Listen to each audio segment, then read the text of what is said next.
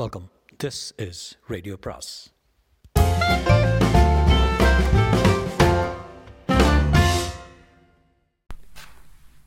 அனைவருக்கும் அன்பு வணக்கம். சுஜாதாவின் மீண்டும் ஜீனோ, அத்தியாயம் 22.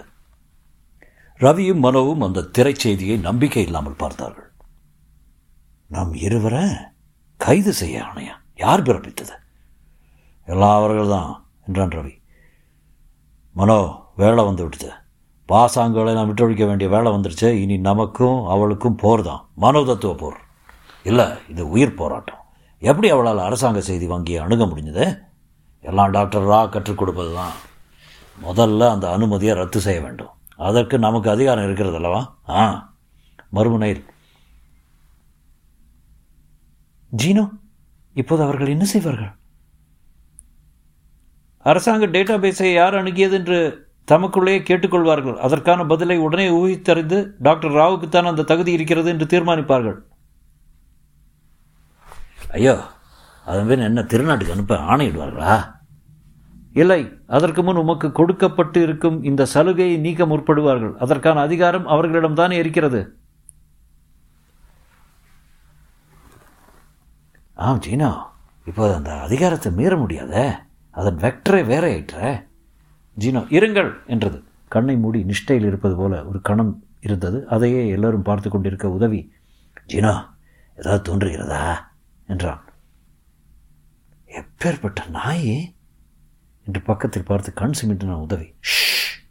ஜீனோ சற்று நேரத்தில், டாக்டர், அவர்கள் இருக்கும் எவ்வளவு தூரம் கம்ப்யூட்டர் பழக்கம் உண்டு?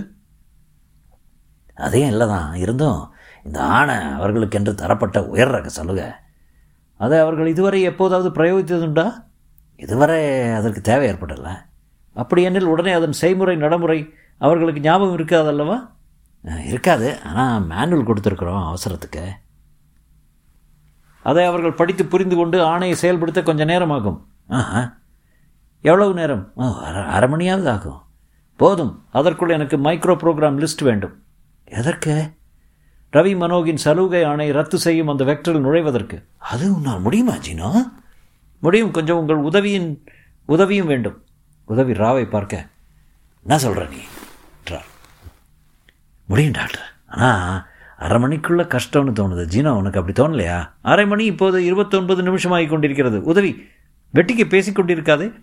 முதலில் இன்டர்பிரட் வெக்டர்கள் எல்லாம் எங்கே இருக்கின்றன, அவற்றின் ப்ரையாரிட்டி என்ன என்பதை சொல். ஜீனோ அந்த டெர்மினலில் திரைக்கு செல்ல, அதே சமயம் ரவி மனோவும் அந்த மேனுவலை பார்த்து மற்றொரு திரையில் ஆணைகளை அமைத்து கொண்டிருந்தார்கள். உங்கள் அனுமதி வார்த்தை என்ன என்று கேட்டது திரை. என் பாஸ்வேர்டு இங்கே மறந்து போயிடுச்சு, இங்கே எழுதி வச்சுருக்கேன். மனோ, உனக்கு ஞாபகம் இருக்கா? நான் இதை உபயோகித்ததே இல்லை. ரவி, நீ தானே. எங்கே பாஸ்வேர்டு இல்லாமல் நுழையலாம், நான் முதல் பிரஜை என்று சொல்லிப்பாரேன். இந்த ப்ரோக்ராமுக்கு மட்டும் முதல் பிரஜையாக இருந்தாலும் பாஸ்வேர்டு வேணுமா? என்ன குழப்பம் அது? ரவி தன் அலமாரியில் தேடிக்கொண்டிருக்கும் போது உதவி தன் குறிப்புகள் இருந்து, ஜீனோ எழுதிக்கொள், முதலில் வெக்டர் பவர் ஃபெயில் 7FFF உள்ளது. அடுத்தது 3C. என்ன வேடிக்கையாக பேசிக்கொள்கிறார்கள் என்றார் நிலா. வேடிக்கையில் உங்கள் வாழ்வே இதில் தான் அடங்கி இருக்கிறது. உதவி சொல்லு. அப்புறம் பாயிண்டர் டேபிள் ஒன்று இருக்கிறது. இதோ கண்டுபிடிச்சிட்டேன். ரவி 3778 என்றான் ரவி. அதை அவன் திரையில் அமைக்க, திரை ஆக்சஸ் கோட் நம்பர் என்று கேட்டது. அப்படி ஒன்று இருக்கிறதா? நான் தொந்தரவுப்பா என்று தன் டைரியை மறுபடி புரட்டினான். இதுதானே ஆக்சஸ் கோடு. அதை அவர்கள் அமைக்கும்போது ஜீனோ, இந்த மைக்ரோ ப்ரோக்ராம் வேர்டு நீளம் என்ன உதவி என்றது. 128 பிட்டு. ரொம்ப பிட்டுகள் விரயம் செய்திருக்கிறீர்கள். இந்த சுண்டக்காய் கம்ப்யூட்டருக்கு 64 போதுமானது. ஜீனோ, உனக்கு டிசைன் பற்றி தெரியாது. என் மைக்ரோ ப்ரோக்ராம் மட்டும் எதுவும் அவதூறு சொல்லாத, கெட்ட கோபம் வரும். கோபத்தில் கெட்ட கோபம் இருக்கிறதா? என்ன பரவாயில்லை, சொல்லு. 128இல் நெக்ஸ்ட் அட்ரஸை தீர்மானிக்கும் பிட்டுகள் எத்தனை? நடு ஃபீல்டு ஜீனோ. இதோ ஆக்சஸ் கோடு கொடுத்தாகிவிட்டது, பின்னென்ன? வெயிட் என்றது திரை. அவர்கள் அங்கே கை சொடுக்கி கொண்டிருக்க காத்திருக்க கொஞ்ச நேரத்தில் பதில் வந்தது. ரவி, நீங்கள் என்ன ஆதார ஆணை பிறப்பிக்கப் போகிறீர்கள்? ஒரு ப்ரோக்ராம் சலுகையை நீக்க வேண்டும். தாராளமாக, உங்களுக்கு உரிமை இருக்கிறது. யாருடைய சலுகை? டாக்டர் ரா. வெயிட் என்றது திரை. எத்தனை வெயிட்டுப்பா, சீக்கிரம் காரியம் நடத்து, மச மசான்னு என்ன. இல்லை ரவி, துஷ்பிரயோகத்தை தவிர்க்க விஞ்ஞானிகள் அமைத்த எச்சரிக்கைகள் தானே தேவை. இவை இவ்வளவு தூரம் நம்மால் அணுக முடியாத, அதுவே பெருசு. டாக்டர் ராவின் சலுகைகள் நீக்குவதால் உள்ள அபாயங்களை கவனிக்க விருப்பமா என்று கேள்வி கேட்டது திரைவாசகம். வேண்டாம், எங்கள் இருவருக்கும் அதன் முழு தாக்கமும் தெரியும்.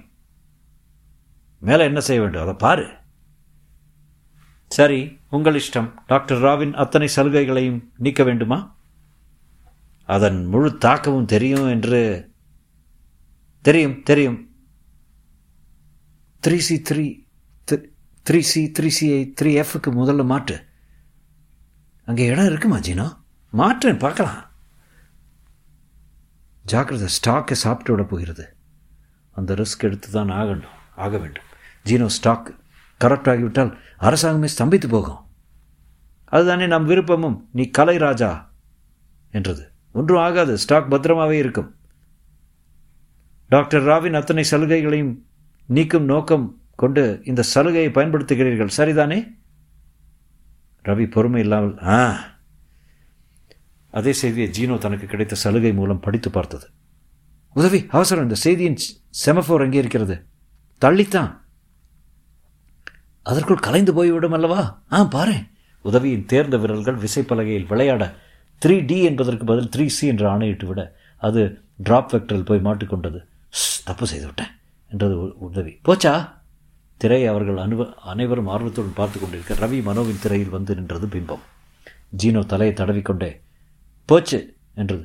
என்ன, அவர்கள் முந்தி கொண்டு விட்டார்கள்? எப்படி சொல்கிற? பாரு, எக்ஸிட் வந்து விட்டது. ஜீனோவின் திரையில் சாரி, உங்கள் சலுகை இப்போதுதான் ரத்து செய்யப்பட்டது என்று செய்தி வந்தது. ஐயோ என்றார் டாக்டர் ரா. இப்போது அவர்கள் என்ன செய்வார்கள்? நாம் அனைவரையும் கைது செய்ய ஆணை பிறப்பிக்கார்கள் என்று எண்ணுகிறேன். ஜீனோ, இப்போது ஏதாவது செய்யலாம். கம்ப்யூட்டரை அணுக வேண்டும். அதற்கான சலுகை ரத்து செய்யப்பட்டு விட்டது. டாக்டரின் பாஸ்வேர்டு தாவி இதுவரை நான் ஆப்ரேட் செய்து கொண்டிருந்தேன். இப்போ என்ன செய்வது? உடனே ஒளிவதுதான் உத்தமம். அமைதிப்படையினர் புயற்படையினர் வந்து சேர்வதற்குள். அவர்கள் அனைவரும் ஓடத் துவங்கும். புயற்படையினர் முந்திக் கொண்டு விட்டார்கள். மன்னிக்கவும் அரசி, உங்கள் அனைவரையும் கைது செய்ய வேண்டியிருக்கிறது. நான் ராணி, ஆணையடிக்கிறேன். மன்னிக்கவும் அரசி, எங்களுக்கு சிவப்பு அனுமதி கிடைத்துவிட்டது. ரவி மனோ இவர்களுடன் நீங்கள் பேசி பார்க்கலாம், அவர்கள் அனுமதித்தால் சரி. திரையில் ரவி மனோவும் தோன்ற, நான் அமைதி காவலரா? ஏதோ தகராறா? ராணி வர மறுக்கிறாளா? மனோ, என்ன இதெல்லாம்? முதல்ல ராணிக்கு அங்கே ஆராய்ச்சி சாலையில் என்ன ஆளா? சும்மா ராவுடன் பேச வந்தேன். இருவருடனும் சிறைச்சாலையில் பேசலாம் ராணி, போதும் பசப்பெல்லாம். உனக்கு எமக்கும் போர் தொடங்கிவிட்டது.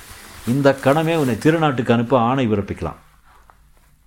ஆனால் நானே செய்த முட்டாள் காரியத்தின்படி புரட்சி மும்முனைக்காரர்களான நம் மூவருக்கும் விசாரணையின்றி திருநாடு கிடையாது. மேலும் மற்றொரு ராணி தயாராவதற்கு ஒரு வாரம் ஆகும். எனவே ஒரு வாரம் உன் வாழ்நாள் இருக்கிறது. டாக்டர் ரா, உதவி, உங்கள் இருவருக்கும் எப்போது இறக்க வரப்போம்? இப்போதாவா இல்லை 2 நிமிஷம் கழிச்சா? இதில் ஏதாவது விருப்பம் இருக்கிறதா என்ன என்றார் டாக்டர் ரா.